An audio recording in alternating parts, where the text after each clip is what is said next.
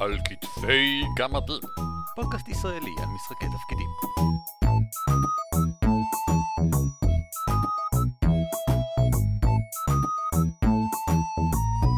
שלום, וברוכים הבאים לפרק 161 של על כתפי גמדים, פודקאסט ישראלי העוסק במשחקי תפקידים. שמי הוא ערן אבירם. נעים מאוד, אורי ליפשיץ. והפעם אנחנו עוסקים במשהו שהרבה מנחים מתעסקים בו הרבה, וכי הרבה שחקנים רוצים להתעסק בו הרבה, אוצר ודרכי תגמול. זה משהו שכמעט... לוט. לוט. זה משהו שכמעט כל uh, ספר הנחיה uh, מדבר בו, זה משהו שבכמה שיטות הוא מאוד מאוד חשוב, נפוץ וחלק הכרחי, ובאחרות הוא מאוד נדיר. Uh, אבל עדיין יש שחקנים שעשויים מאוד לרצות אותו, ואנחנו נדבר קצת על דרכים שונות לתת תגמול, דרכים שונות להתייחס לאוצר, ואיך לספק בעצם את כל השחקנים ואת כל מה שהם עשויים לרצות, לא חשוב באיזו שיטה אתם משתמשים.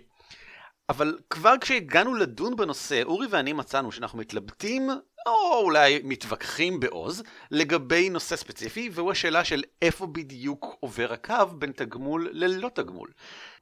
וואי, אתה אומר מה זה מילים כדי להסביר שאתה פשוט טועה?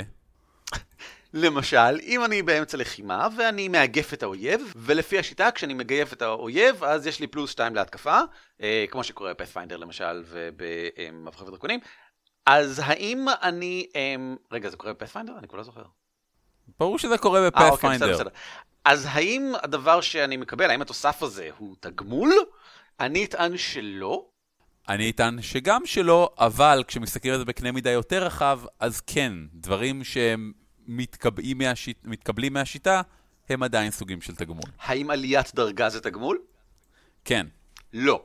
זה תגמול של הדמויות על העבודה הקשה שלהם, כן. לא, זה משהו שקורה אוטומטית בהכרח בהמשך השיטה, וכולם מצפים שהוא יקרה, והוא חייב לקרות כשמתקדמים בגלל שזה מה שהמשחק אומר. בבירור לא שיחקת עם רוב המנחים שאני שיחקתי איתם. בוא נשים בצד את עניין עליית הדרגה, אם ככה אולי, כי ייתכן שזה גבולי, אם כי לדעתי זה לא, ונדבר על דברים הרבה יותר ברורים. דבר ראשון, אתה הפרדת בין תגמול מכני לנרטיבי. מה זה ולמה? נכון.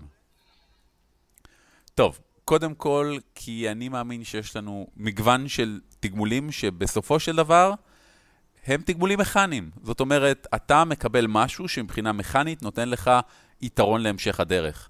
אם אה, התחתנת עם, וואלה, וזו הדוגמה שדיברנו עליה קודם, אם התחתנת עכשיו עם הנסיכה וקיבלת feat בשם אצילות. אתה אציל עכשיו, nobility. אז כן, יש לך תגמול שהוא מכני, יש לו השפעה מאוד ברורה מכנית, יש לך פלוס 200 זהב בכל חודש, יש לך אה, יכולת להגיע לככה וככה, פלוס 4 ל diplomacy, whatever. כנ"ל אם כפרס קיבלת חרב אה, פלוס 1. זה בסופו של דבר תגמול מכני שאומר, מכנית יש לך עכשיו פלוס 1 לכל ההתקפות שלך. אה, עם החרב הזאת.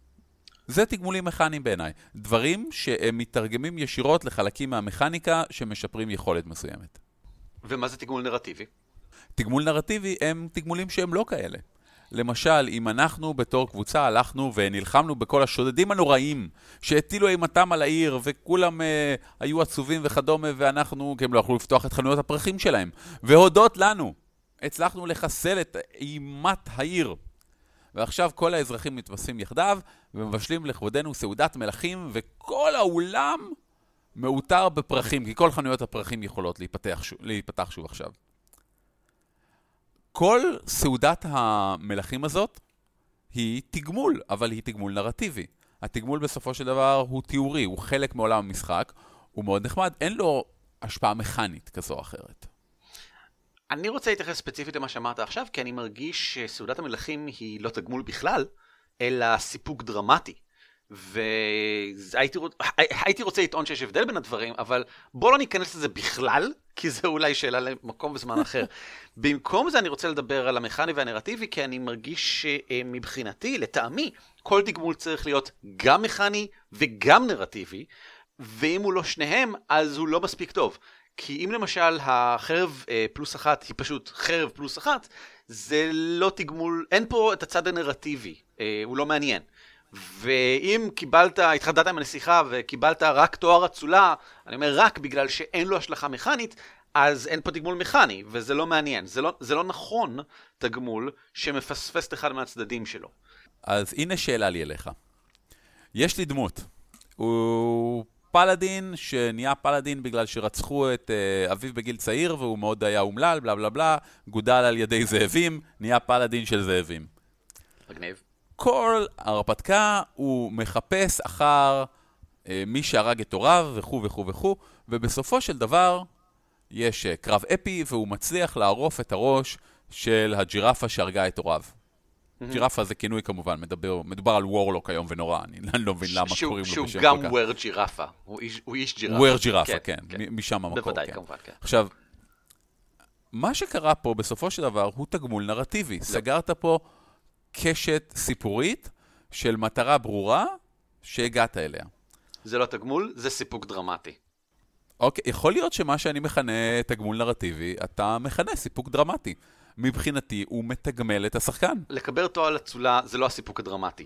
אה, לקבל הוקרה מהנסיכה והממלכה על כך שסיימת, זה הסיפוק הדרמטי. הצלת אותם איזה יופי. ואז אתה גם מקבל תואר אצולה, וזה התגמול. והסיבה שזה תגמול ולא סיפוק דרמטי הוא, שאחר כך יש לו גם השפעה, בין אם נרטיבית או בין אם אה, מכנית, או לטענתי שתיהם. רק אז זה תגמול, אחרת זה פשוט סופו של סיפור, שמסתיים באופן מספק. אני מסכים איתך לחלוטין שהן לתגמול מכני והן לתגמול נרטיבי צריך להיות השפעה בהמשך הדרך. אחרת הוא, אה, הוא, הוא פלאף במובן, לא במובן התיאורי, אלא במובן שהוא חסר משמעות. כן, סבבה, בסדר גמור. כן. אז אולי זו הגדרה יותר טובה אה, אה, לעשות קונסולידציה להגדרות שלנו. תגמול מכני הוא כזה, שבו ההשפעה מתבטאת דרך המכניקה של המשחק.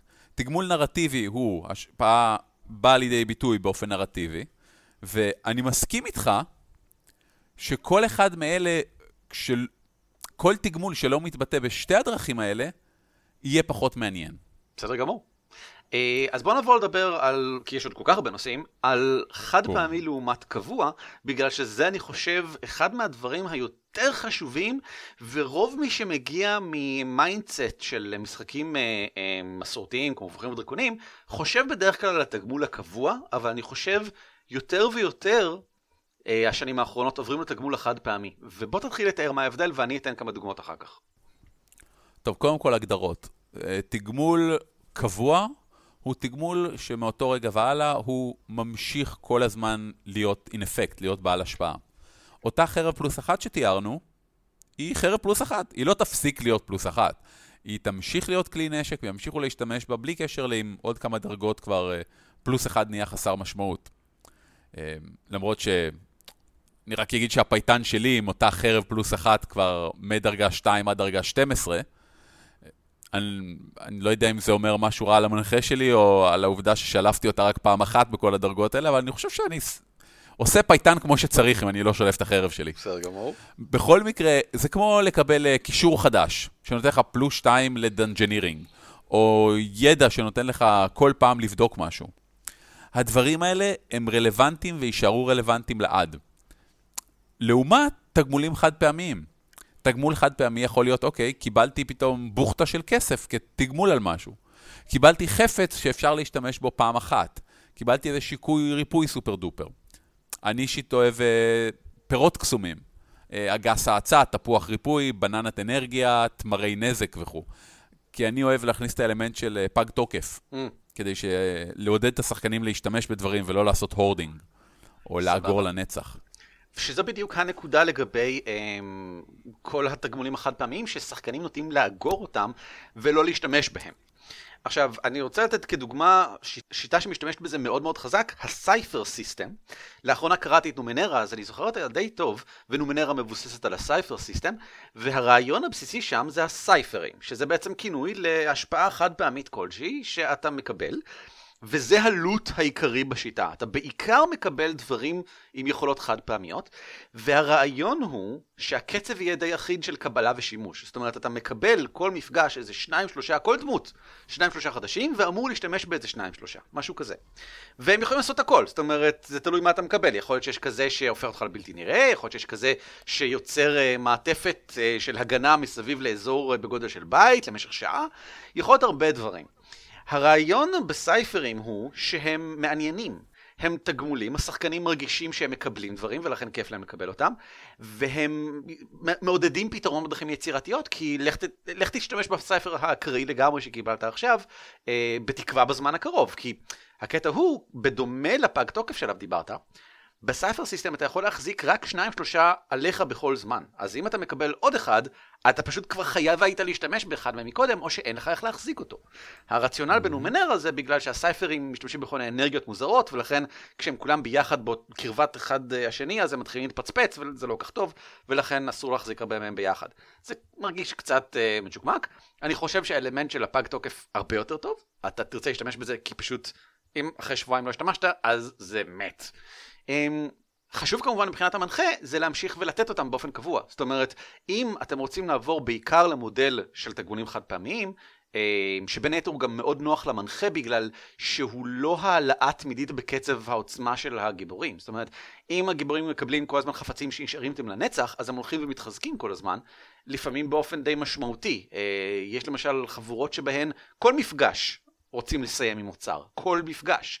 וזה, mm-hmm. אם, אם האוצר יהיה אוצר קבוע, אה, אז זה אומר שהמפגש הבא חייב להיות יותר חזק, והאויבים צריכים להיות יותר חזקים, וזה בעיה.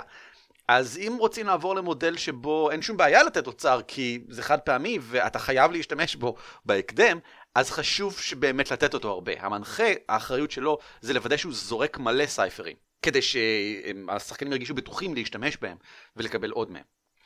גם תגמולים שנראים קבועים, אגב, אפשר להפוך ללא בדיוק חד פעמיים, אבל זמניים, וזה בסדר גמור ואחלה, כל עוד זה ברור לשחקנים. למשל, החרב פלוס אחת, הקסומה שקיבלת, אמ, היא עובדת רק עד אה, תום הירח המלא הבא, ואז הקסם שבא מתפוגג או משהו כזה.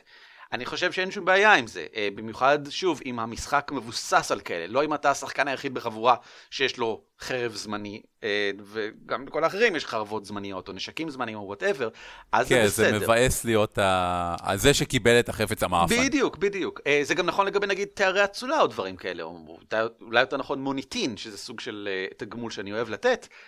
מוניטין נותן לשחקנים את היכולת להשפיע הרבה יותר בקלות על אנשים בסביבה שלהם, בגלל שהם מכירים את הדמויות, ומתרשמים מהם, או מפחדים מהם, מה שאתם לא רוצים, אבל מוניטין מתפוגג לאורך זמן. ואם אתה לא מחזיק אותו, אתה חוזר למקום אחרי חצי שנה, אף אחד לא כל כך זוכר אותך. אבל שוב, מה שחשוב כאן, זה כשאתה כמנחה נותן את התגמול, חשוב להבהיר שהוא זמני, או חד פעמי, או קבוע, או מה שזה לא יהיה, בגלל שאחרת השחקן מרגיש שלא בדיוק בגדו בו, אבל uh, זה אף פעם לא היה תגמול אמיתי, דפקו אותו. כן, יצא, כן, בדיוק. טוב. לכולם יש חרבות פלוס אחד, לי יש חרב פלוס אחד פעם בשבוע, אם אתה רק לדמות טובה בירח מלא מתחת לקרקע אחרי שהפעלת אותה. בסדר גמור. לא, טעות לעולם חוזרת, אין כפל מבצעים, קסמים מאותו סוג מבטלים אחד את השני. יש לי עוד הרבה דברים להגיד על אוצרות, אבל גם לך יש מה להגיד על אוצרות. איזה מהם אנחנו עושים? אז קודם כל, לפני שאני או אתה נגיד משהו, אני רוצה אה, להמליץ. יש שני ספרי מנחה שעשו עבודה פנומנלית אה, בכלל, בכמעט כל תחום שלהם. זה ה-Game Mastery Guide של Pathfinder והמדריך למנחה של מבוכים ודרקונים 4. שניהם, בלי קשר למה שאתם חושבים על השיטה, כי הם, ספרים למנחה, הרבה פעמים יש להם פרקים על פרקים על פרקים שעוסקים בהנחיה כללית. לא ספציפית פר שיטה. ושני הספרים הללו הם לטעמי האישי, וקראתי המון uh, Dungeon Master Guides מסוגים שונים, המוצלחים שבהם. ב-Pathfinder יש ממש פרק שלם שנקרא What is a Reward, והוא מתעסק בפנים מה זה גמול, מה זה, איך דרכים לתת תגמול לשחקנים, ואפילו יש שם תת-סקשן שאני מאוד אוהב, תן לי רגע למצוא את זה ב-PDF, הנה. Uh, making basic treasure interesting, איך להפוך גם אוצר פשוט ודברים כאלה למעניין. וזה לא רק הדברים הבסיסיים שאני משער לעצמי שאתם חושבים, כמו, אה, ah, אל תיתן את זה רק במטבעות, תן גם חפצים, תן uh, תכשיטים, תתאר דברים וכו', אבל הם שואלים שאלות הרבה יותר מעניינות בעיניי. האם החפצים האלה יכולים לחזק את האפיון של הדמויות? שזה משהו מדהים לחשוב עליו. אם הדמויות מאוד אוהבות ספר, ספרים וספרות, שחלק מהאוצר יהיה בצורה של ספרים. אם יש דמות שמאוד אוהבת תכשיטים, שיהיה תכשיטים מסוג מסוים באוצר. דברים שמתממשקים עם הגדרות הדמות. או, ועוד שאלה מעניינת, האם הדברים שמוצאים באוצר משקפים את התמות והאופי של ההרפתקה שאתה מריץ? ויש עוד אוסף של שאלות כאלה ו- ותשובות מוצעות, שהם מאוד מאוד מעניינים פשוט כמישהו שמתעסק בזה. אז שוב, אני ממליץ מאוד לעבור על הקטע של האוצר ל Game Master Guide של פאת'פיינדר ול Dungeon Master Guide של מהדורה 4. בשניהם יש דברים נהדרים בנושא. אז אני רוצה לתת uh, uh, כתוספת גם את um, המדריך למנחה, מדריך שליט המבוך, סליחה, של מבוכים ודרקונים 5, uh, שבדיוק היום יצא לקרוא אותו בעניין של חפצים קסומים, כי רציתי לתת קצת לחבורה שלי, וגם זה סבבה, גם הוא סבבה אני חושב, הוא עושה עבודה טובה בזה. נתת חפצים קסומים לחברה, לחבורה שלך? ממש כך. Um, ובהקשר הזה אגב, אם כבר מדברים, um, בהרפתקה שאנחנו מריצים של D&D 5, uh, המכרה האבוד של פנדלבר, יש למשל חרב פלוס אחת, שזה חפץ נדיר במהדורה חמש. אתה לא מקבל אותן על ימין ועל שמאל. Bounded accuracy, מספרים משתנים לעיתים רחוקות. בדיוק. החרב אה, פלוס שלוש היא מאוד מאוד נדירה, וזה גם המקסימום שאפשר לקבל עם חרב. אז אלה... זו אקסקליבר. אה, אקסקליבר היא כן. פלוס שלוש. אז החרב הפלוס אחת אמ, גם כן לא מגיעה משום מקום, ובהרפתקה יש לה איזה פסקה של הסבר על איך היא נראית, איך היא מוצבת, מי היה האיש שבשבילו יצרו אותה, אה, למה הוא היה קצת מפורסם, אה, מספיק לתת שם והקרב שבו הוא נהרג, ועיצוב כלשהו אחד על החרב, אה, במקרה הזה היא נראית כמו ראש של נשר או תופר של נשר, משהו שקשור לנשר. וזה, וזה מספיק כדי שיהיה לך חרב מסוימת ולא עוד חרב פלוס אחת, אה, לא צריך שהקרב או האיש או whatever יהיו מוכרים או רלוונטיים. להפך, יש פה יופי של בניית עולם אם הם לא מוכרים ולא רלוונטיים. הם פשוט משהו שקיים בעולם הזה. קרב שלא מעניין ולא חשוב מבחינתכם, אבל קיים והתרחש במקום לפני 300 שנה ששמעתם עליו. וזה מספיק, לא צריך יותר מזה. אני רוצה להגיד מילה על אה, שיטות אחרות לגמרי שאין בהן אוצר. למשל, אה, תקן אותי אם אני טועה, אבל בגורל אין כל כך אוצר. בגורל יש אוצר, אבל זה דוגמה נהדרת לתגמול שהוא נרטיבי לחלוטין. מכנית, למה? קשה מאוד, אין, אין כמעט, אם אתה רוצה השפעה מכנית, אתה יכול להוסיף אספקט לדמות, וואלה, שירה תחת. אבל להוסיף אספקט לדמות זה משהו כל כך מהותי. זה, זה משהו, עם, עם ההרפתקה הראשונה היה ילדי רחוב, ואז הם מצאו את uh, הקבר של תות ענך המון, אז וואלה, הם כולם עשירים כמו אפיפיור עכשיו, אז אתה תוסיף להם אספקט כזה. אבל להוסיף אספקט למישהו זה משהו, אתה יודע, זה, זה משנה עולמות. אז אם מצאת 400 אלף דולר, זה עדיין לא באמת משנה את הדמות שלך בשום דרך מכנית. אני אתן דוגמה אחרת, אה, ב Warhammer Fantasy Roleplay למשל, אה, זה לא בדיוק bounded accuracy, אבל בוא נגיד את זה ככה, אין הרבה מקום לאן להשתפר שלא מגיע מהדמות. אה, פחות או יותר כל היכולות המעניינות זה קלפים שאתה קונה לדמות, כל הבונוסים לגלגולים מגיעים פשוט מכך שאתה קונה לדמות שלך עוד דברים, וחפצים זה לא בדיוק מאוד חשוב שם.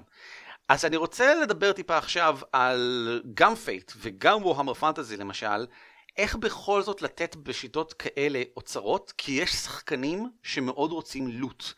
הם רוצים את התחושה שהם קיבלו חפץ, והחפץ חזק ומועיל. אה, כמו דיאבלו לצורך העניין. אתה, אתה רוצה, זה, זה אחת מסוגי ההנאות, ניתן כאן קישור לפרק שדיברנו על אה, מוטיבציה של שחקנים. ורק בגלל שהשיטה באופן אינהרנטי לא מציעה את זה בהכרח, או בטח לא בהיקף שפאת'פיינדר מציעה את זה, שם מקבלים אוצר על ימין ועל שמאל, זה לא אומר שאי אפשר להכניס את זה בכל זאת. אז אני רוצה לדבר קצת על אוצר אישי. אוצר אישי? זה נשמע מרתק, ספר לנו עוד. אני חושב שאחת הדרכים הטובות לתגמל מישהו, אה, בשיטה שבה בדרך כלל אין כל כך תגמולים, זה לתת לו אוצר שמיועד ספציפית לדמות שלו. זה לאו דווקא משהו שנוצר על ידי מישהו במיוחד לדמות שלו, אבל זה מתאים מבחינת מקומה בסיפור, ובעצם למה אני מזבל באוויר. בואו נדבר פרקטי. דבר ראשון, אני כבר עכשיו אגיד, יש כישורים לחפצים שיצרתי לחבורה שלי בוואמר פנטזי, אה, בעקבות הרעיונות שאני מדבר עליהם עכשיו, והעקרונות שאני אדבר עליהם עכשיו, כולל באחת הכתבות הרחבתי והסברתי למה כל חפץ, אה, מה הרציונל מאחוריו, אה, מה המטרה שלו לספק לשחקן בעצם. המטרה של החפץ האישי היא שהוא יספק משהו לדמות באופן שלא שובר את השיטה. למשל, אם הייתי בוורמר פנטזי נותן לדמות משהו שנותן לה עוד קובייה צהובה לגלגול, זה קצת כמו לתת לה חפץ פלוס חמש במבוכים ודרקונים. זאת אומרת, זה מלא. הבעיה היא שאין כל כך מתחת לקובייה צהובה, חוץ מקובייה לבנה, שזה כמו לתת לה פלוס אחת. ואין כל כך נקודת אמצע ביניהם. אז לתת למישהו סתם חפץ שמוסיף לו סתם עוד בונוס במה שהוא כבר טוב בו, בשיטה שבה לא, זה לא מקובל, שובר את השיטה. ולכן אני חושב, כדאי שחפץ שכזה יהיה אחד משניים. או תגמול שמחזק משהו שחלש בך, לא משהו שחזק בך, או כזה שההפעלה שלו עולה מחיר. ושניהם הופכים את המשחק למעניין יותר, במקום למעניין פחות, שזה מה שפשוט עוד בונוס נותן. אם זה מחזק משהו שחלש בך, זה מעודד אותך להשתמש יותר במה שאתה לא טוב בו. למשל, אה, דמות שהיא אה, מאוד חזקה, אבל אה, מאוד לא כריזמטית, ואתה רואה שהשחקן כן מוצא את עצמו הרבה פעמים, למשל, מנסה לאיים על אנשים אחרים, אבל האיום מה לעשות מבחינה מכנית בשיטה שבה אתם משחקים, מבוסס על תכונה שבה הוא לא טוב, או whatever. תגמול מהסוג הזה יכול מאוד לספק אותו. אם אתה נותן לו, אמ, לצורך העניין, אמ, מין כתר גולגלות כזה, או לא יודע מה, אולי לא צריך כל כך בולט, שמשפר את האיום שלו באופן משמעותי, בהיקף של, לא יודע מה, פלוס שתיים דרגות, אני לא יודע איך זה עובד ב Fate. אבל, אבל כן למשל לתת לו משהו כמו עוד קובייה צהובה אה, בוואמר פנטזי. שזה הרבה, אבל זה הרבה שהוא אף פעם לא היה מקבל משום מקום אחר, כי הוא לא היה משקיע בזה. הדמות שלו עסוקה מדי בדברים אחרים, בלהשתפר לכיוונים אחרים. אבל עכשיו יש סיכוי שהוא יעשה את זה. אתה בעצם מאפשר לשחקן עוד כלי להשתמש, שהדמות שלו תוכל להשתמש כדי לאפשר לשחקן מגוון רחב יותר. אני בדרך כלל מנסה לבנות את זה על בסיס מה שאני רואה שהשחקן בכל מקרה מנסה לעשות, והדמות שלו נכשלת בזה באופן עקבי. שזה מבאס אותו, כי הוא רוצה, הוא מרגיש שהדמות שלו אמורה להיות מסוגלת לעשות את זה, אבל הוא לא מוכן להשקיע את המשאבים הנדרשים בתוך השיטה כדי לקדם אותה לשיפו, לכיוון הזה. אם יש מישהו שהוא לוחם דרגה 10, ונורא אוהב את הרעיון של להופיע על במות ולשיר ודברים כאלה, והוא רואה את זה כחלק מהאופי של הדמות שלו, אבל אין לו שום כוונה לקחת דרגה כפייטן, כי זה יהרוס לו את להיות לוחם טוב. אז לתת לו מנדולינה אה, קסומה שעוזרת לו אה, למשוך קהל, למשל, זה משהו שהוא טוב, הוא טוב לו, וזה לא פוגע בשום צורה ביכולתו להיות לוחם, וזה גם לא עוזר ליכולתו להיות לוחם. זה מתעלם מלוחמיניותו, שזה טוב, כי זה לא מה שאנחנו רוצים אה, לפגוע יש, בו, אנחנו רוצים לגעת בזה. יש בעיה מהותית אבל עם השיטה הזאת, והיא כמובן ש... יש לך את הלוחם הזה ואתה נותן לו את המנדולינה הזאת, ואז אה, מי שמשחק את הברד אומר, כוס עמק, השקעתי כל כך הרבה כדי שאני אוכל לנגן ולעשות את הדברים האלה, ועכשיו הלוחם שכאילו לא השקיע כלום, יכול לעשות את זה. אז אני, אני יכול להבין למה זה בעייתי. כן, אבל אני רוצה לנסות לעקוף את הבעיה הזאת. זאת אומרת, מה שאתה אומר כמובן הוא, הוא הבעיה הבולטת ביותר, אבל אם מה שאתה נותן לו זה לא מנדולינה של פלוס 5 פרפורמנס, אלא מנדולינה של אה, לעשות את ה-bardic ability פעם אחת ביום, או משהו כזה, הבסיסית ביותר, לא משהו מעבר לזה, אז לא דרכת ההצבעות של הבארד, כי הפייטן כל כך הרבה יותר טוב בלעשות את זה, באופן מקיף כל כך הרבה יותר, שלכל היותר אה, הוא, הוא משתעשע מהלוחם שיכול לעשות את זה. הוא לא מאוים על ידי הלוחם שיכול לעשות את זה. אני מסכים, עץ זה בעייתי. מאוד בעייתי אפילו בעיניי. כי, כי אם הפייטן טוב וזה פי אלף, ובדרך כלל הוא יהיה, כי הוא השקיע את כל uh, האופציות של הדמות שלו בזה, כשיש סיטואציה שבה צריך לעשות איזושהי הופעה, עדיף שהפייטן יעשה את זה. בוודאי, אבל אנחנו לא מדברים על צריך, אנחנו מדברים על יכול. הרפתקן, אנחנו מדברים על מצב שבו השחקן של הלוחם, באופן תדיר וקבוע, נהנה מלנסות למשוך קהל, לא כשזה צריך לשכנע את המלך עם גלגול פרפורמנס. כשצריך לעשות דברים אחרים, קטנים, בצד, אף פעם לא כדבר המרכזי. אחרת הוא היה משחק פייטן בעצמו מלכתחילה. זה פשוט מאפיין של הדמות שלו, שאף פעם לא זוכה להערכה מספקת בתוך המשחק.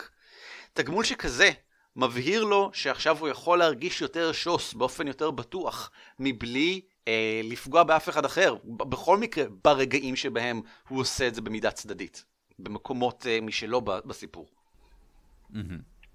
לא, זה בהחלט אפשרות. אני מצביע על הבעיה הזאת כמשהו שצריך לחשוב עליו מראש. בסדר גמור. על האיזונים האלה, וכדי לא להוביל למצב של... אה, שנתת כאילו למישהו בונוס מאוד מוצלח, והוא אף פעם לא בא לידי ביטוי כמישהו שעושה את זה יותר טוב. אני, אני יכול להגיד עכשיו בפספיינדר, למשל, שהברד שלי, בסטר אברסקיל, מהאברסקילים של מגנים, הרי שמעתם? כן, כן, מוכר. הוא, הוא יכול לעשות ריפויים בסיסיים.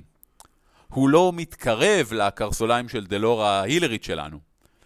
אבל במקרים שבהם היא עסוקה או שאנחנו רוצים לשמר את הכוחות שלה, אז הוא יכול לעשות, אה, אתה יודע, עזרה ראשונה, נגדיר את זה. כן. אה, רצינו לדבר על עוד מלא דברים. אני רוצה לדבר על הסוג השני של תגמול שיכול לעבוד בשיטות שהן לא מאוזנות לתג... לחפצים, ללוט, אה, וזה חפץ שההפעלה שלו עולה לך מחיר. זאת אומרת, אתה יכול להשתמש בו, בכיף, אבל אתה צריך להקריב משהו. Uh, למשל דם, אבל זה לא חייב להיות דם, זה גם יכול להיות uh, את היכולת שלך במשהו לזמן מסוים, uh, זה יכול להיות משהו שהוא מאוד יקר להשיג אותו באופן כללי, זה יכול להיות אפילו משהו מאוד בסיסי כמו אתה מקבל פלוס 8 לנזק, אבל מינוס 2 להתקפה, זאת אומרת יהיה לך יותר קשה לפגוע עם כל הנזק הזה. בסוף, בתכלס, הדבר הזה אינו תוסף קבוע, זה לא משהו שמשפר את הדמות באופן קבוע, אלא מין סוג של שיקול חדש. בגלל שזה לא הפלוס שתיים הנצחי, זה לא מנדולינה שתמיד uh, מביאה קהל, זה עוד איזשהו שיקול לגבי, רגע, האם, האם שווה לי עכשיו להשתמש בזה? באיזשהו מקום זה קצת כמו אוצר חד פעמי. Uh, האוצר חד פעמי אתה גם כן שוקל כל הזמן, רגע, mm-hmm. האם עכשיו להשתמש בו? האם עכשיו אני צריך? כי אחר כך כבר לא יהיה לי. במקרה הזה עדיין יהיה לך, אבל המחיר צריך להיות כזה שאתה לא בטוח שאתה מוכן לקחת את זה. אה, למשל, אם ניקח דוגמה שוב פעם מוורהמר, זה יהיה משהו כמו, בסדר, אני אוריד את הכוכב אה, כאוס מה... אנחנו נתעלם מכוכב הכאוס בגלגול הבא, שזה מדהים, זה אומר שמשהו איום ונורא שאמור היה לקרות לא יקרה, אבל אני אקח פציעה חמורה, שזה בוורהמר משהו איום ונורא, שבדרך כלל לוקח ימים להיפטר ממנו. אתה לא עושה את ההחלטה הזאת על בסיס מקרי, אתה חשוב לחשוב היטב מתי בדיוק אני רוצה להשתמש בה, אם בכלל, במהלך המפגש הזה. אה, אז אלה הם דברים שלדעתי לא אמורים לשבור את האיזון. לא, ואני מאוד אוהב את זה גם בהקשר של מה שאמרת קודם, של אה, לתת אה, עלות לכל שימוש כזה. בחלק מהשיטות של Fate, ספציפית בשיטות שמתעסקות יותר בקסמים רבי עוצמה, אז למשל, אתה, כל פעם שאתה מטיל לחש ברמה מסוימת, אז אתה מקבל באמת פציעה, או ממ. סטרס למען האמת, אתה מקבל לחץ. ואז בגדול, אחרי שלוש לחושים משמעותיים, אתה מאבד הכרה ו-get taken out. שזה דרך מאוד טובה לאזן את זה, כי בכל encounter יהיה לך את האפשרות שלוש פעמים להטיל משהו ממש חזק, אבל בעלות מאוד מהותית גם כן. בסדר גמור. אמ, לסיים את הנושא של אוצר אישי, אני רוצה לתת כמה דוגמאות לסוגים של אוצרות כאלה, כי דיברנו על התפקיד שלהם המכני במשחק, אבל אני רוצה לדבר על דווקא איך הם נראים פלאפית. אז yeah. דוגמה אחת תהיה משהו מעכשיו. Uh, שעכשיו השגת, ומקומו בסיפור היה חשוב, למשל, הנשק האישי של האויב שהבסת. יש דמויות שזה ברור מאליו שהן אמורות לקחת, כאילו הם הביסו את הנמסיס שלהם, והנמסיס השתמש באיזשהו נשק נגדם, וזה כאילו ברור לחלוטין שהן עומדות לקחת את הנשק הזה ולהשתמש בו, אה, אחרי שטהרו אותו, לא יודע מה, וכסוג של אה, משהו שכזה. זה, זה כאילו א', ב' של כל מיני דברים. אז אוצר שכזה, ראוי שיהיה הנשק הזה, אם ככה. הדברים לא צריכים לבוא אחד נגד השני. אמ, משהו מהמסורת של הסוג תפקיד שלך, סוג מקצוע, מקומך בעולם. למשל, אמ, אם אתה שייך למסדר קוסמים, אתה מקבל מהמסדר פגיון. אה, כאות הוקרה על הדבר החשוב שהרגע סיימת, או לאות אה, עלייתך ברמה בקרב המסדר או משהו שכזה. פגיון יקר ערך, חשוב. אוצרות אישיים הם אף פעם לא משהו אה, שולי, הם תמיד, הם צריכים להיות משהו משמעותי. אלא אם הם מהסוג השלישי שעליו אני מדבר, וזה משהו שאתה בכל מקרה כבר עושה. שזה למשל, יש לנו דמות בחבורה שמשתמשת במסכה, היא תמיד אותה מסכה. המסכה בכל מקרה תמיד עליה, אז נגיד, מעכשיו, המסכה הגיעה לכזאת רמה, הדמות היא גם קוסמת, היא משתמשת בקסם, המיומנות שלה בקסם, להקשיף את המסכה שלה, הגיעה לכזאת רמה, שהמסכה מעכשיו נותנת לה בונוסים מסוימים, לפי האופן שבו היא מקשפת אותה כל בוקר. או, mm. יש לנו דמות שמאוד אה, טובה ב... אה, רעלנים שונים ובעסבנות ודברים שכאלה, והיא מכינה לעצמה תה. וכל בוקר. והתה הזה הוא תה ממריץ ומאיר ובריאותי כזה, כל עוד היא ממשיכה לשתות אותו, היא מקבלת בונוסים מסוימים. וההנחה היא שהיא פשוט תמיד שותה אותו. זאת אומרת, מקרה יוצא דופן מאוד אם היא לא שתתה אותו. מהרבה בחינות זה okay. אוקיי. בדיוק כמו חפץ קבוע. הדבר הבולט, אני חושב, הוא מתי מקבלים את החפצים האלה. זה כנראה אולי הדבר הכי חשוב פה. כי הדברים שאתה מקבל מהמסורת, או מה שאתה מקבל מנקודה מסוימת בסיפור, צריכים להיות באמת באיזושהי נקודה משמעותית בסיפור. ואני אטען, כל החבורה צריכה לקבל פחות או יותר באותו סשן, או פלוס מינוס סשן לכל כיוון. זאת אומרת, אלא אם כן, יש לכם אנשים בחבורה שלא אכפת להם מציוד, ברמה כזאת שעד כדי כך לא אכפת להם, שזה בסדר מבחינתם שאחרים מקבלים, אני, לא, אני לא מכיר אנשים כאלה, אבל אולי, אולי הם קיימים לא, בעולם, לא, אין, אין, אין, אין דברים כאלה. אז כדאי שכולם יקלו פחות או יותר ביחד, ונגיד בסופה של הרפתקה או משהו כזה, כי זה אמור להיות משהו גדול, זה ציוד אישי, יש לו, יש לו מקום אישי בחייך. בין אם זה המסכה שבכל מקרה כבר יש לך, או הנשק שלקחת מהאויב הכי גדול שלך. אלה הם דברים שהם שלך, וחשוב שזה יהיה ברגעים משמעותיים, לא סתם ככה. אני מסכים לחלוטין. מצוין. בואו נעבור לדבר קצת על שחקנים, אם ככה, כי uh, הם, הם, הם גם כן. בשולחן, נראה לי. הם גם בשולחן, ואני חושב, זה, זה משהו שמאוד קשה לתפוס, אבל כשאתה מתגמל את הדמות בדרך כלשהי, אתה כביכול תגמלת את השחקן, אבל אפשר גם באופן לא עקיף לתגמל ישירות את השחקן. פשוט, אני תמיד משתדל, אם שחקן עושה משהו יוצא דופן, אז לתגמל את זה בדרך כזו או אחרת. וזה אפשר בהרבה מקרים להגיד, אוקיי, השחקן עשה משהו מאוד מוצלח, אני מתגמל את הדמות שלו בהתאם. אבל זה לא חייב להיות. אם השחקן, אה, תוך כדי משחק היה דיון, ואחת הדמויות אומרת, כן, זה בגלל שאני, כשגדלתי, אגודת המרצחים הירוקים הרגה את כל המשפחה שלי, בלה בלה בלה בלה בלה, והשחקן שופך את הלב דרך הדמות, ועושה משהו באמת יפה ומרשים, ומרחיב את העולם. אפשר לתגמל את זה. עכשיו, הדרך הבסיסית שאני הרבה פעמים בוחר בה, זה לתת לשחקן כתגמול את האופציה לקבוע משהו בעולם המערכה. הזכרת את אגודת המרצחים הירוקים, זה היה מגניב, זה עזר לסשן, זה קידם את כולם, הפך את המשחק של כולנו ליותר מעניין. שב, או שנשב יחדיו, תגיד לי מה אתה רוצה שזה יהיה, וניצור את זה ביחד. זה סוג של תגמול. עכשיו, אני גם חושב שזה לא חייב להיות משהו כל כך קשור למשחק. שחקן למשל שהשקיע מחוץ למשחק, צייר ציור של הדמויות, סיכם סשנים, אה, אה, או כתב אה, שיר אפי או היסטוריה לדמות שלו, כל דבר שהופך את המשחק ליותר מעניין, ראוי לתגמול. התגמול האהוב עליי במקרים כאלה, הוא לקחת ובאמת להשתמש בדבר הזה שנוצר, כן. להכניס אותו לתוך המשחק. היה לי ממש בקמפיין שאני מריץ עכשיו, שחקנית שכתבה היסטוריה נהדרת של הדמות שלה על אירוע שקרה, אירוע מכונן בחייה. היא הלכה ברחוב, מישהו ניסה לשדוד אותה, בלה בלה בלה בלה. ומיד היה ברור לי שאותה דמות עלומה חסרת שם, שפשוט ניסתה לשדוד את הדמות שלה, הופכת להיות חלק מהותי מההרפתקה. היה לזה פי-אוף מאוד גדול אחר כך, כשפתאום היא מגלה שהסיבה שהדמות העלומה הזאת של השודד פנתה להיות שודדת על-טבעית, זה בגלל שהיא ראתה משהו על-טבעי במקרה בזמן שהיא ניסתה לשדוד מישהו. אה, אותה ספציפית. דוגמה אחרת, אם מישהו אה, מצייר ציור של הקבוצה, לקחת ולהשתמש בזה כפרופ רשמי בהרפתקה. הנה, תראו, כמו שאפשר לראות בציור הזה, הערים ברקע הם בלה בלה בלה בלה, החרב שיש כאן היא בהחלט זה. אפשר גם. לקחת את הציור ולהשתמש בו בוויקי הרשמי שלכם, או בפתיחה, אה, כתוביות הפתיחה הרשמיות שאתם עושים. זאת אומרת, להכניס את זה באיזשהו מקום, זה חלק מהמשחק עכשיו, כן? לתת כבוד. זה כן, עד כדי כך, אם נותנים מקום של כבוד והערכה לדברים, זה המון תגמול, וחשוב לעשות את התגמול הזה. עכשיו, אנחנו בכלל לא דיברנו על מתי לתגמל. זה משהו שזנחנו לגמרי כל הפרק, אבל אני כן רוצה להגיד עכשיו משהו אחד. אה, כי בכל זאת הוא מאוד חשוב. וזה עניין שלמדתי אליו בפרנויה, מהדורה, לא זוכר איזה, לפני המון זמן, אה, וזה משהו שהוא א' ב' של כל מחנך בעולם באופן כללי, אז כאילו, אל תלמדו את זה בפרנויה, תלמדו את זה ממקומות אחרים. אבל העיקרון הוא אותו עיקרון, וזה שאם אתם רוצים לעודד מישהו להתנהג באופן מסוים, תגמלו אותו להתנהגות הזאת, ואם אתם רוצים לגרום לו לעשות פחות ממנה, הענישו אותו להתנהגות הזאת. עכשיו, אצלנו, בעולם משחקי התפקידים מסביב לשולחן, למנחה הכוח העצום ביותר שברשותו באמת.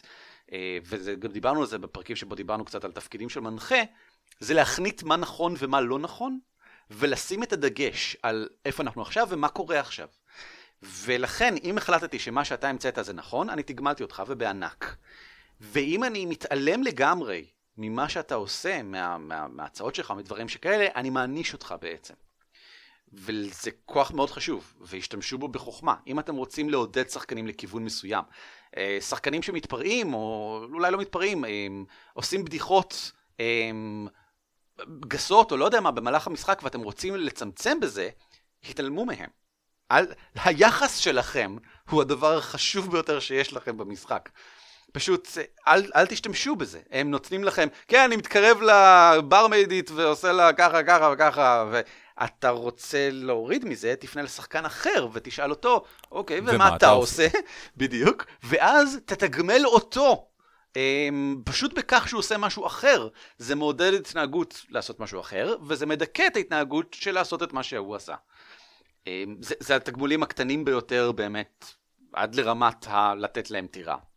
תנו לשחקנים טירה, זה עולה מלא כסף. אם אתם רוצים שירד להם כסף, תנו להם טירה. זה מאוד יקר. אה, סבבה, עניין אחרון שאני רוצה לדבר עליו זה תגמול החבורה. בגלל שדיברנו הרבה על תגמולים לדמויות, אבל בתכלס, הרבה מאוד דברים אפשר לתת לכל החבורה, אוצר חבורתי כזה, והכוונה היא לא לאלף מטבעות זהב שמחלקים שווה בשווה, הכוונה היא למשל לדבש מועיל. שמסתובב עם החבורה, ליד החבורה, בקרבת החבורה, בסביבתה באופן כללי, בעיר או משהו כזה, שמעכשיו הוא שימושי, הוא שימושי לכל החבורה. הוא נותן מידע טוב, הוא יכול להכניס אתכם למקום כלשהו, אה, בקלות, מספר פעמים, כל הזמן, בלי בעיה, אה, מאפשר לכם לדלג על קשיים כלשהם שנתקלתם בהם. אה, וכן הלאה וכן הלאה, זה יכול להיות גם חפץ עם שימוש כללי. זאת אומרת, למשל, אה, קנקן של אינסוף מים, זה לא מסוג הדברים שנותנים להרפתקן אחד והוא ישתמש בזה. זה לא שריון או שיקוי. זה קנקן שיש בו בלי סוף מים. זה משהו שהחבורה תשתמש בו, בדרך כלל. Mm-hmm. יש חבורות שבהן מחליטים לחלק את זה בכל זאת, אבל מניסיוני, דברים שכאלה מגיעים לשק הכללי של אף פעם לא ברור מי לוקח אותו, אה, ששם נמצאים הציוד הכלי של החבורה. וזה ציוד הפייטן או הכהן, אלה שמאחורה. וזה ציוד שטוב לכל החבורה, כי כל אחד מוזמן להמליץ המלצות איך להשתמש בזה, ולהשתמש בזה בעצמו וכן הלאה. אה, והדבר האחרון באוצר חבורתי זה מעמד. שזה כל דבר אחר ממוניטין זמני, שדיברנו עליו מקודם, דרך אה, מעמד רשמי בגילדה מסוימת למשל, שעכשיו אתם כולכם חברים בגילדת הרפתקנים של עיר XYZ, זה נותן לכם אה, קוביות לבנות כשאתם מדברים עם סוחרים בעיר למשל, אה, מוריד לכם מחירים, אה, זה נקודת פתיחה מעניינת כשאתם מגיעים לדבר עם אנשים. וזה יכול להיות גם מעמד באופן הכי פורמלי, לקבל, לא יודע מה, תואר אצולה כזה או אחר, שזה משהו שאני לא כל כך אוהב, אני אישית מעדיף את עניין המוניטין, כי... Uh, מוניטין זה קצת באוויר, ותואר אצולה זה משהו שבדרך כלל מתלווה אליו דברים כמו אדמות, ולהתחתן עם אצילים אחרים, וכל מיני דברים שכאלה שזה. זה הרבה יותר מחויבות, והוא גם... אה, בא כחלק ממשהו הרבה יותר גדול בדרך כלל, ממנגנון כן, כללי. כן, ומוניטין כן. יכול פשוט להתקיים בפני עצמו גם עם פשוטי העם. אני זוכר שבעבר דיברתי עם אה, מנהל מאוד מוכשר ומוצלח,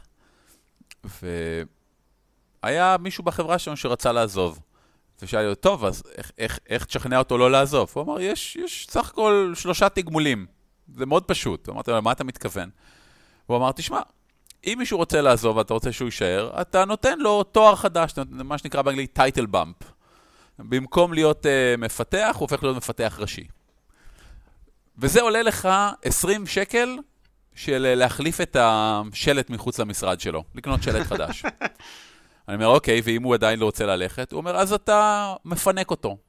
אתה לוקח, מוציא את כל הזבל מהמשרד שלו, ומחליף את זה ברהיטים שווים. זה עולה לך אלף, אלפיים שקל. פעם חד פעמי. אני אומר, אוקיי, ואם גם זה לא עובד? הוא אומר, אם גם זה לא עובד, אז אין ברירה וצריך להעלות לו את המשכורת. וזה כבר עולה לך יותר כסף כל חודש. וזו חשיבה שהרבה פעמים שווה ליישם. נכון. גם למשחקים. יש אסקלציה של תגמולים. בהחלט. וחשוב מאוד, היא, היא לא מקבילה בדיוק למה שאמרתי עכשיו, כי ברוב המשחקים אה, תואר הוא הרבה יותר גבוה מאשר עוד כסף. אבל תמצאו את השלוש רמות האלה בתוך הקמפיין שלכם, של מה אפשר לתת ממנו הרבה וזה עדיין בסדר, ולא עולה לכם כמנחים ביותר מדי שליטה של הדמויות על עולם המערכה. בסדר גמור, נראה שסיכמנו את הנושא אה, מהרבה זוויות, אבל אם לכם יש עוד מה להגיד, אנא רשמו את זה בהערות של הפרק. אה, לכמה מהפרקים האחרונים היה לכם מה להגיד והוספתם דברים בהערות, אה, ואני מציע לכם, לאלה מכם, לא אותם אנשים שרשמו, אתם כבר יודעים, אבל אלה מכם שלא רשמו, אה, אתם יכולים ללכת לראות מה אלה שכן רשמו, רשמו, והם ממשיכים שם את הדיון ומוסיפים כל מיני דברים מעניינים שאנחנו אה, או פספסנו או התעלמנו או בחרנו שלא לקחת, אה, לכו תעשירו את עצמכם. האמת, כל הפרק הזה היה, יש הרבה מאוד נושאים שלא נגענו בהם, ונושאים שנגענו בהם מאוד ברפרוף, ונשמח לשמוע מכם אם יש חלק מהנושאים האלה שאתם רוצים שנרחיב עליהם, אולי נעשה עליהם פרק מיוחד, כי על חצי מהנושאים פה אפשר לעשות uh, פרק בפני עצמם. אה, לדעתי אפשר לעשות פרק שלם רק על איך נותנים לחרב פלוס אחת יותר אופי. וואו. זה... יש כל כך הרבה מאמרים שנכתבו ספציפית על החרב פלוס אחת, כי זה כאילו חפץ הקסם הכי נפוץ שיש בכל המשחקים. באמת שבימינו זה קורה פחות. תראה, אפילו ב-D&D כן. זה קורה פחות. בעולם המבוך זה כבר לא קורה, ב-DCC RPG זה כבר לא קורה, אה, ב-Savage Walls זה כבר לא קורה. בימינו זה כבר לא כל כך קורה. זה סוג של אנטיקה שאני חושב שבגדול השיטות של העדכניות למדו להיזהר ממנה. אה, ועם זאת, יש מלא אנשים שמשחקים D&D מהדורה נכון, השנייה. נכון. ואין שום דבר רע בזה, כן. אבל זה לטעמי האישי הרבה פחות מעניין כשממשיכים לעבוד ככה. בסדר אה, גמור. בהחלט, אז ספרו לנו, תגידו לנו, אנחנו נענה לכם. אם אתם נהנים מזה, תתמכו בנו בפטריון, תעשו לנו לייק בפייסבוק, תשתפו עם אנשים. אני לאחרונה גיליתי מלא אנשים שלא שמעו על הפודקאסט הזה, אז אם אתם יכולים לספר לאנשים, נשמח. אה, לא, לא לאלה שהזכרתי עכשיו, כי כבר סיפרתי להם, אבל אחרים. שנעבור לגמדים חופרים? הגמדים חופרים! זהו אה, קטע מזדמן בפודקאסט שבו אנחנו אה, מספרים קצת על חיינו האישיים, כי אנחנו חושבים שיש דברים מעניינים וקרו בהם דברים מעניינים. אורי, מה הדבר המעניין שקרה לך? ובכן, אני השבוע הדרכתי בקייטנה של קרן השפע, קייטנת מבוכים ודרקונים. אה, העברתי ארבע סדנאות קצרות בנושא אימפרוביזציה ואילתור במשחקי תפקידים לילדים. וזו פעם ראשונה שהדרכתי לילדים בגיל כל כך צעיר, זה היה, אני חושב, הקבוצות ה... שתי הקבוצות הצעירות היו בגילאי ב' ג' ד', המבוגרים יותר ה' ו' ז', וקודם כל זה היה מרתק. לא קל, כי לעבוד עם ילדים זה אף פעם אה, לא קל ופשוט, זה דורש הרבה אנרגיה, אבל זה נהדר לראות, אני אנסח את זה אחרת, אני כל כך קינאתי. הלוואי שכשאני הייתי בגיל שלהם, היה לי קייטנת מבוכים ודרקונים. זה פשוט, וואו, לשחק ולשחק עם מנחים מבוגרים ומנוסים, ולא עם הבן דוד של שכן שלך שמגיע פעם בשבועיים ומריץ לכם משהו וככה בחאווה. זה היה כל כך מענג לראות את החבר'ה האלה, ולראות אותם נהנים ומדברים עם אה, ניצוץ בעיניים על הדמויות שלהם, ולהגיד להם, אוקיי, דברו רגע עם הקול של הדמות שלכם, איך היא נשמעת. אז להגיד, אוקיי, עכשיו תגידו משפט שהדמות שלכם הייתה אומרת כשהיא רואה משהו שהיא מאוד אוהבת, ותגידו משהו שהדמות שלכם הייתה אומרת עכשיו כשהיא רואה משהו שהיא מאוד שונאת, ולראות אותם שהם פתאום חושבים, רגע, מה הדמות שלי אוהבת? מה הדמות שלי שונאת? ו- וזה יפהפה. זה יפהפה לראות איך אה, לאט לאט צצים להם אה, המושג הזה של אפיון דמות, ופיתוח דמות, דרך, אה, דרך שאלות שהם צריכים לענות עליהן. נורא כיף. בסדר גמור. אה, גם היה איזה צילום קצר בפייסבוק live, נעביר אה, לינק אם אה, נמצא אותו, אפשר להסתכל. ערן, מה קורה איתך? האמת שכלום, אז נעבור לחדשות ועדכונים. חדשות ועדכונים! אה, חדשות מהארץ בעיקר, אה, אספמיה, החברה של הילה גרגורי, אה, שהייתה איתנו בכל אה, כל המרתונים שהרצנו, מפיקה אה, סוף שבוע של עיצוב לארפים. אספמיה היא חברה שעוסקת במשחקי תפקידים חיים, היא הוקמה בשביל זה, וסוף שבוע של עיצוב לארפים הוא סוף שבוע שבו מעצבים לארפים. וכדי לדעת על זה יותר, אה, פרטים כמובן מלאים יהיו בקישורים בפרק הזה, אתם גם יכולים לחפש בקבוצה של ישראלי לארפ, שזו הקבוצה המרכזית למשחקי תפקידים חיים בישראל. ויש להם גם קבוצה אה, אספמיה משחקי תפקידים חיים. יותר אה, פשוט. עמוד, כן, יש גם עמוד, אנחנו ניתן קישור גם לזה אם אתם רוצים, או דף, איך זה נקרא בפייסבוק. אה, תנו לזה לייק. בקיצור, ואז תוכלו לעקוב אחרי כל מה שקורה שם.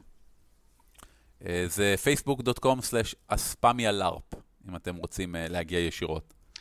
הפונדק מבקשים מאיתנו, מפצירים מאיתנו, ובצדק, שנדבר יותר על דרקוניקון, ואני חושב שפעם שעברה ייתכן שזה יתפספס לנו, כי זה בדיוק פורסם יום אחרי שהקלטנו, לא זוכר, משהו כזה.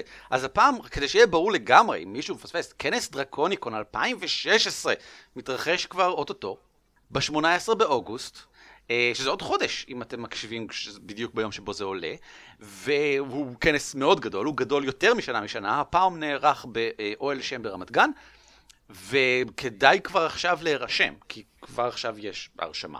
אני חושב שההרשמה עצמה ממש לאירועים עוד לא התחילה, אבל ההרשמה של אירועים התחילה, אה, ואנחנו כבר המלצנו לכם להירשם, גם להריץ אה, עולמות פראיים, שדיברנו על זה בפרק שעבר, וגם יהיו שם אה, אגודת מגלי הארצות של Pathfinder, אני מאמין, ואני בטוח שיהיו שם גם ליגת ההרפתקנים של מבוכים ודרקונים 5, שיש להם יופי של הרפתקאות השנה בסגנון Ravenloft, אימה, דברים שכאלה, הרפתקאות טעימות כאלה, שעתיים להריץ, ממש תענוג. ממ. נום נום לכו, נום. ממש, ממש כך, ממש כך, ממש כך, ממש כך.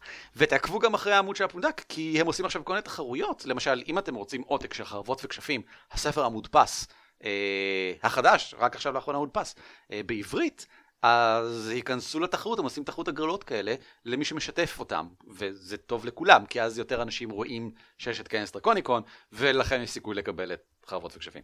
אה, וגם משחקי לוח, הם עושים כאלה גם לכל המשחקי לוח. זהו לדעתי, אני חושב שזה כל האירועים שיש לי לדבר עליהם כרגע. למה אנחנו לא מפרסמים את בית מרזח אף פעם? האמת שפשוט לא כל כך אה, יוצא לנו, אה, אבל בוא נפרסם, נדבר עליהם בבקשה. כן, ב-31 לחודש, חודש זה יולי, אה, יש עוד ערב של בית מרזח, שזה, הם עושים דברים נהדרים, מי שלא שמע עליהם אף פעם, הם עושים ערבי משחקי לוח, זה בתל אביב, ביגאל אלון 120 ורגע 6, נכון. פה בתל אביב, ערב שלם, מגיעים, משחקים מאות אנשים, יש שם ספרייה ענקית של משחקי לוח, פשוט לבוא וליהנות.